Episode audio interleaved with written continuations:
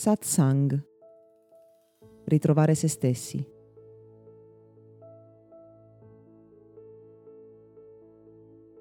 Nel mondo olistico si parla spesso dei concetti di abbondanza versus scarsità e si sottolinea l'importanza di vivere, di abituarsi a pensare con una visione di abbondanza.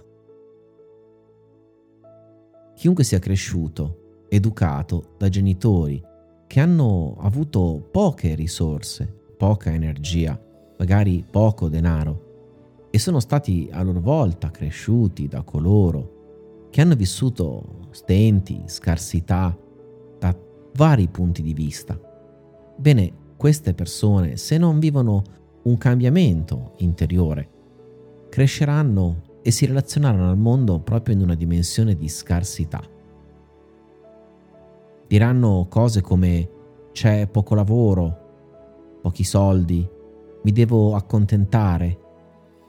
Nasceranno e cresceranno in un luogo che probabilmente abiteranno per la vita intera. Insomma, queste persone saranno portate a vivere la sensazione che tutto quello che loro possono avere in qualche modo viene sottratto da altri e quindi che rappresenta una povertà come se il mondo non avesse risorse per tutti quanti. La maggior parte delle persone vive, per così dire, con questa visione di scarsità. E allora, quando si fa un percorso di crescita personale, quando magari ci si interessa di aspetti come il denaro, l'imprenditoria, insomma, quando si lavora su di sé per riuscire a migliorare la propria condizione, spesso si ascolta il suggerimento di sviluppare una visione di maggior abbondanza. Si tratta sì proprio di una visione, di una percezione, di un nostro modo di relazionarci alla vita. Infatti, se là fuori ci sono molte risorse, ma noi pensiamo in termini di scarsità, non riusciremo ad accedere a quelle risorse. Si tratti di un lavoro migliore, di un partner migliore, o di più denaro o semplicemente di più gioia ed entusiasmo nella vita. E se là fuori ci fossero poche risorse, ma noi avessimo una visione di grande abbondanza, riusciremmo comunque ad attingere a più risorse di quelle che avremmo a disposizione se pensassimo e quindi agissimo in una condizione di scarsità.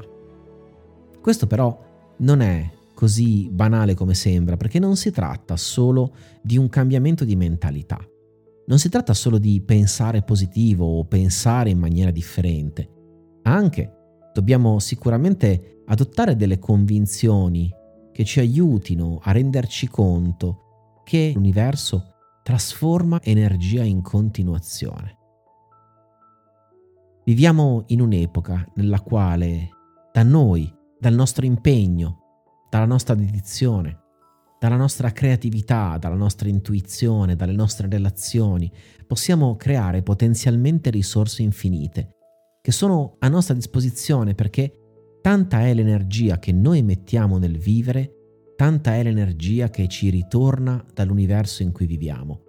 E quindi se in un certo senso noi mettiamo vitalità in quello che facciamo, passione, desiderio, ambizione, otterremo attraverso questa visione altrettante risorse da tutti i punti di vista, in tutti i modi, attraverso il lavoro, il denaro, le relazioni, le emozioni che vivremo dal mondo. Ma si tratta anche, di conseguenza, della nostra capacità di riuscire in qualche modo ad esprimere attraverso il corpo, attraverso ciò che siamo, attraverso noi stessi, tanta energia.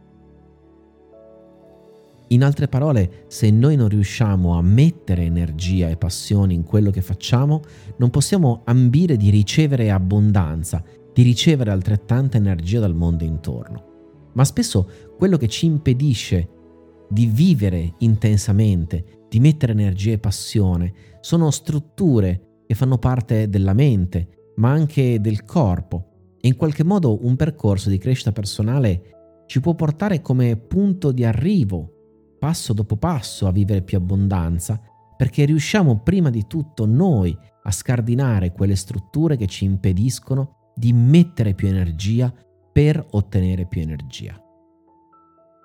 Ad un livello profondo, infatti, ad un livello sottile, ad un livello sostanzialmente di impegno fisico, mentale, emotivo in quello che facciamo, esiste proprio un equilibrio perfetto dove otteniamo solo in base a quanto riusciamo ad impiegare nella vita, ma perché questo possa accadere dobbiamo aver già cominciato a sgrossare quelle sovrastrutture, quei gusci, quelle protezioni che da una parte ci fanno vivere in preda alla paura, a nasconderci, a proteggerci in qualche modo dal mondo e che quindi ci impediscono prima di tutto di dare tanto al mondo e di conseguenza di ottenere altrettanto.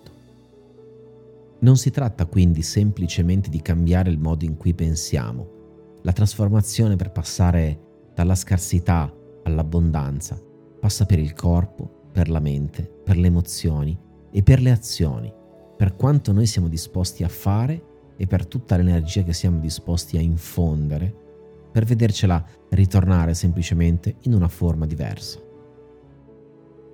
Questo podcast è offerto da Accademia di Meditazione e Sviluppo Personale Gotham.